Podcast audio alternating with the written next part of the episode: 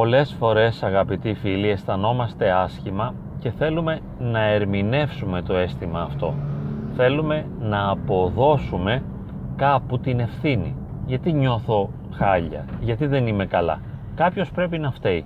Επειδή είναι δύσκολο να αναλάβουμε την ευθύνη εμείς οι ίδιοι και να αποδώσουμε το θυμό, τη θλίψη, το φόβο, το άγχος σε δικά μας ατομικά ψυχολογικά χαρακτηριστικά και ιδιότητες προσπαθούμε να αποδώσουμε την ευθύνη σε κάποιον άλλον. Συνήθως σε ένα άλλο πρόσωπο ή σε μια συνθήκη, σε ένα γεγονός. Και λέμε φταίει αυτός για αυτό που μου συνέβη. Δεν έπρεπε να μου φερθείς έτσι. Εσύ φταίς που νιώθω έτσι όπως νιώθω. Μου χάλασες τη διάθεση. Μου την έσπασες. Είσαι απαράδεκτος δεν έπρεπε να μου φερθείς με αυτόν τον τρόπο. Είσαι λάθος. Επιρρύπτουμε την ευθύνη στον άλλον. Όχι επειδή έχουμε εξακριβώσει μέσα από μια λογική αντικειμενική διεργασία και έχουμε διαπιστώσει ότι όντως ο άλλος έχει άδικο διότι όταν επιρρύπτουμε τις ευθύνες μετά από την βίωση αρνητικών συναισθημάτων δεν κάνουμε αντικειμενική αξιολόγηση αλλά θέλουμε κάπου να αποδώσουμε τα δικά μας αρνητικά αισθήματα. Και θα το κάνουμε εκεί όπου είναι πιο εύκολο να το κάνουμε. Συνήθως σε πρόσωπα του στενού οικογενειακού περιβάλλοντος.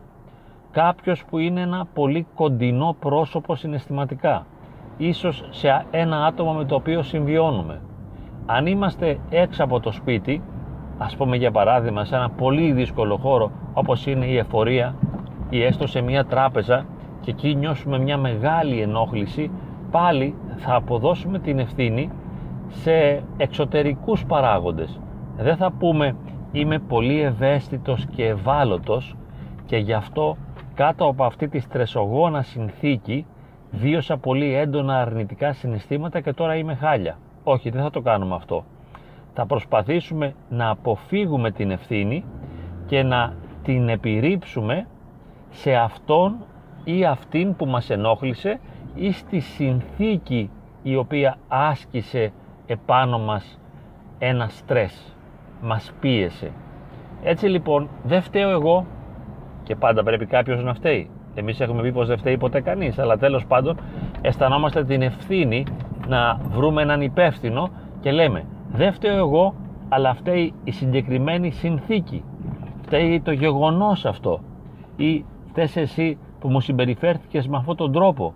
Δεν έπρεπε να το κάνεις αυτό. Δεν έπρεπε να το πεις εκείνο. Και επειδή το είπες ή επειδή το έκανες, γι' αυτό είμαι χάλια. Ξέρουμε όμως ότι η αλήθεια δεν είναι αυτή. Η αλήθεια είναι ότι ο άλλος είπε κάτι, έκανε κάτι, το οποίο μας δυσαρέστησε. Το πρόβλημα δεν είναι ότι είπε ή έκανε κάτι το οποίο μας δυσαρέστησε, αλλά ότι εμείς είμαστε υπέρ ευαίσθητοι, υπέρ ευάλωτοι και παίρνουμε με αρνητικό τρόπο αυτό που ο άλλος είπε ή έκανε και επειδή είμαστε ευαίσθητοι και ευάλωτοι στεναχωρούμαστε, καταθλιβόμαστε, μας συρρυκνώνει η συμπεριφορά του άλλου, μας τραπατσάρει, μας χαλάει τη διάθεση.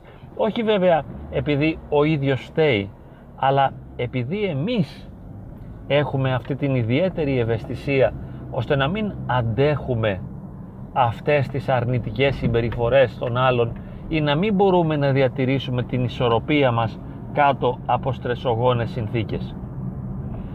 Τώρα, θα μου πείτε και τι θα γίνει αν επιρρύψουμε την ευθύνη στον εαυτό μας, αν αναλάβουμε την ευθύνη, αν αποδώσουμε την αιτία των αρνητικών αισθημάτων στην υπερευαισθησία μας την ίδια, στον ίδιο μας τον εαυτό. Δεν θα συμβεί και κάτι ιδιαίτερα υποστηρικτικό για μας. Δεν θα μας βοηθήσει αυτή η αναγνώριση. Ας πούμε ότι το αναγνωρίζουμε. Ναι, αναγνωρίζω ότι εγώ είμαι υπερευαίσθητος και γι' αυτό ταλαιπωρούμε. Ωραία. Και τώρα που το αναγνώρισα τι έγινε; Τι άλλαξε στην προσωπική μου ζωή δηλαδή; Μήπως μέσα από την ανάληψη αυτής της ευθύνης θα νιώσω ακόμη πιο άσχημα; Και προσέξτε, Ιδιαίτερα όταν έχω ένα δύσκολο βίωμα, το μόνο που δεν μου χρειάζεται είναι μια νέα ανάληψη ευθύνης. Δεν θέλω να χρεωθώ και με κάτι άλλο. Έχω φορτώσει, βιώνω ένταση και χρειάζομαι ανάπαυση ψυχής και εκτόνωση. Με βοηθά λοιπόν και με υποστηρίζει να εκτονώσω το θυμό και να αποδώσω την αιτία της θλίψης σε ένα άλλο πρόσωπο έξω από τον εαυτό μου.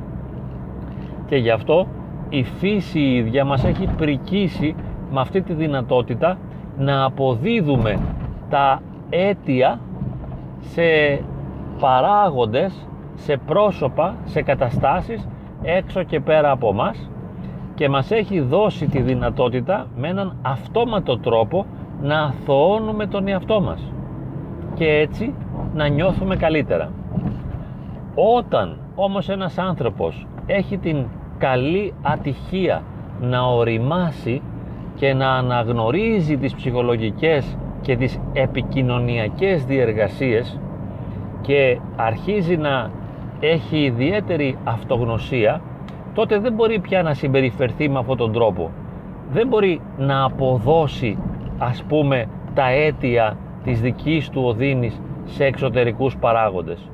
Είναι αναγκασμένος κατά κάποιον τρόπο εξαιτίας της εμβάθυνσης της αλήθειας του εαυτού του εξαιτίας της αύξησης του επίπεδου αυτογνωσίας είναι αναγκασμένος να λαμβάνει την ευθύνη και λέει γνωρίζω, καταλαβαίνω και δέχομαι ότι το περιβάλλον θα είναι εχθρικό προς εμένα ή τουλάχιστον αδιάφορο και όπως λέμε πάντα κανείς δεν ενδιαφέρεται για να με λυτρώσει, να με σώσει, να με βοηθήσει και να με υποστηρίξει.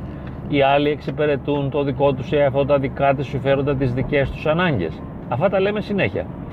Λοιπόν, δεν υπάρχει κανείς που να έχει αναλάβει την ευθύνη να υποστηρίζει και να βοηθάει εμένα. Άρα οι άλλοι πάντα θα είναι αυτό που είναι. Εμείς χρειάζεται να μπορέσουμε να το δεχθούμε.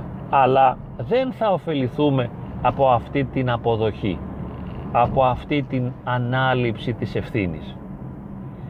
Ίσως πονέσουμε λίγο περισσότερο, διότι θα αναγκαστούμε να ομολογήσουμε στον εαυτό μας ότι η ευθύνη της οδύνης ανήκει σε μας.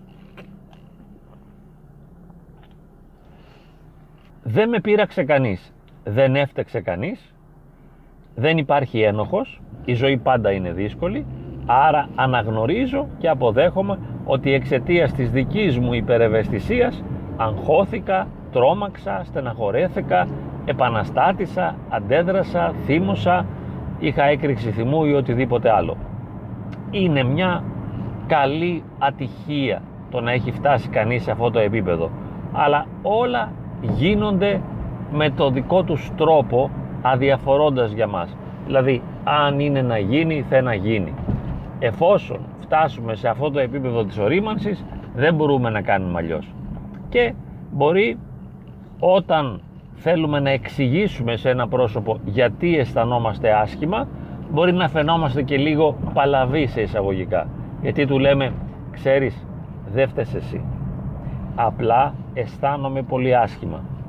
Αισθάνομαι πολύ άσχημα, όχι επειδή εσύ κάτι έκανες, αλλά επειδή εγώ είμαι υπερευαίσθητος και ευάλωτος και δεν έχω τη δυνατότητα και την ικανότητα να διαχειριστώ αυτή τη στιγμή αυτή την αντικσοότητα αυτό το στρεσογόνο ερέθισμα. Δεν μπορώ να το διαχειριστώ και κατά κάποιον τρόπο καταραίω. Και γι' αυτό νιώθω αρνητικά αισθήματα. Και εσύ δεν μπορείς να με βοηθήσεις. Και μάλλον χρειάζεται να μείνω μόνος. Έτσι ο όριμος άνθρωπος ευτυχώς έχει τουλάχιστον αυτό το δικαίωμα και αυτή τη δυνατότητα να διεκδικήσει το δικαίωμα να μείνει μόνος.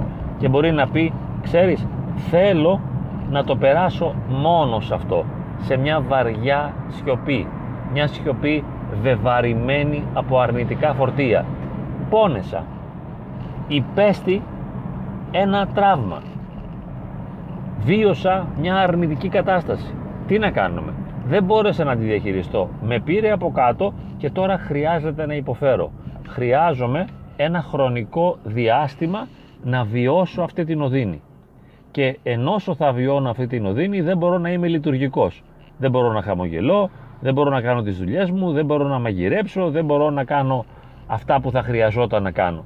Είναι η ανάγκη μου τέτοια εξαιτίας των χαμηλών μου δυνατοτήτων διαχείρισης αντικσοοτήτων να μείνω για λίγο μόνος και να πονέσω.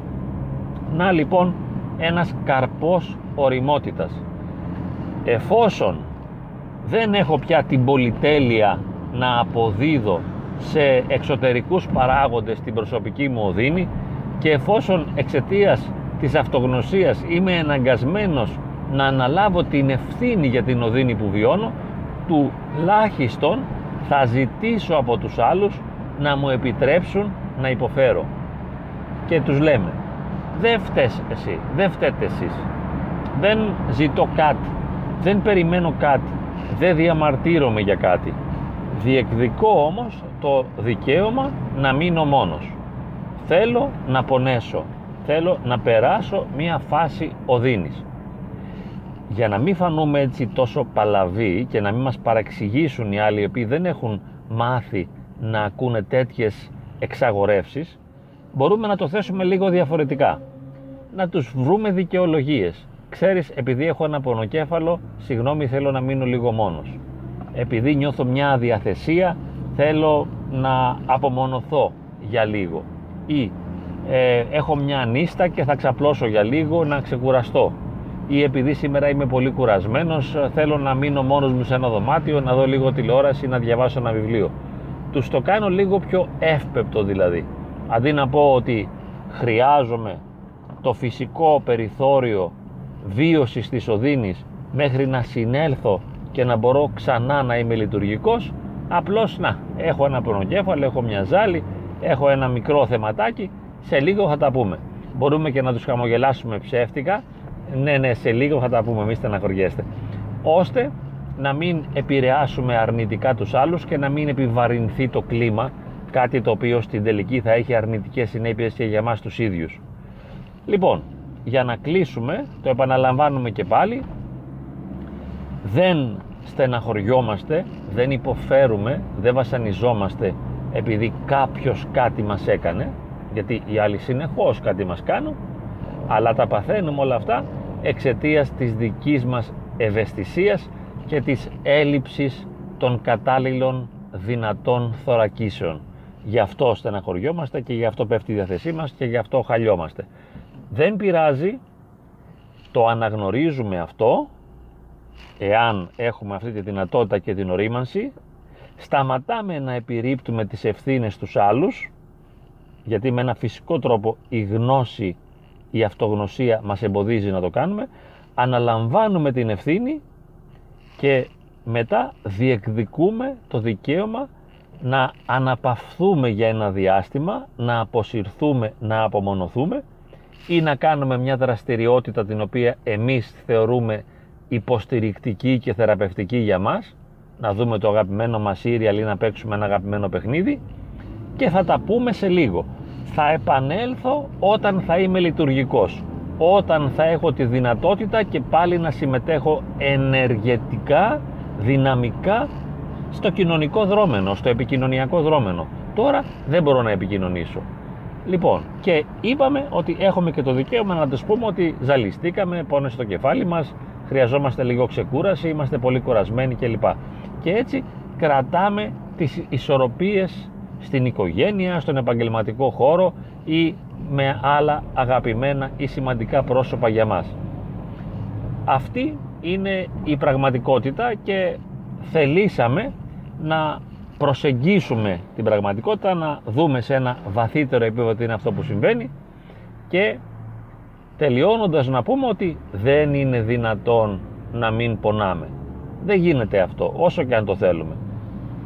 Μην δηλαδή έχουμε την ανεδαφική προσδοκία ότι θα το ξεπεράσω και θα είμαι πάντα καλά και θα είμαι πάντα χαρούμενος επειδή έχω ισχυρές θωρακίσεις και ισχυρές άμυνες. Όχι, κάποια στιγμή όλες οι άμυνες πέφτουν, οι θωρακίσεις πέφτουν, γιατί κατά κάποιον τρόπο όλοι είμαστε ευαίσθητοι και ευάλωτοι.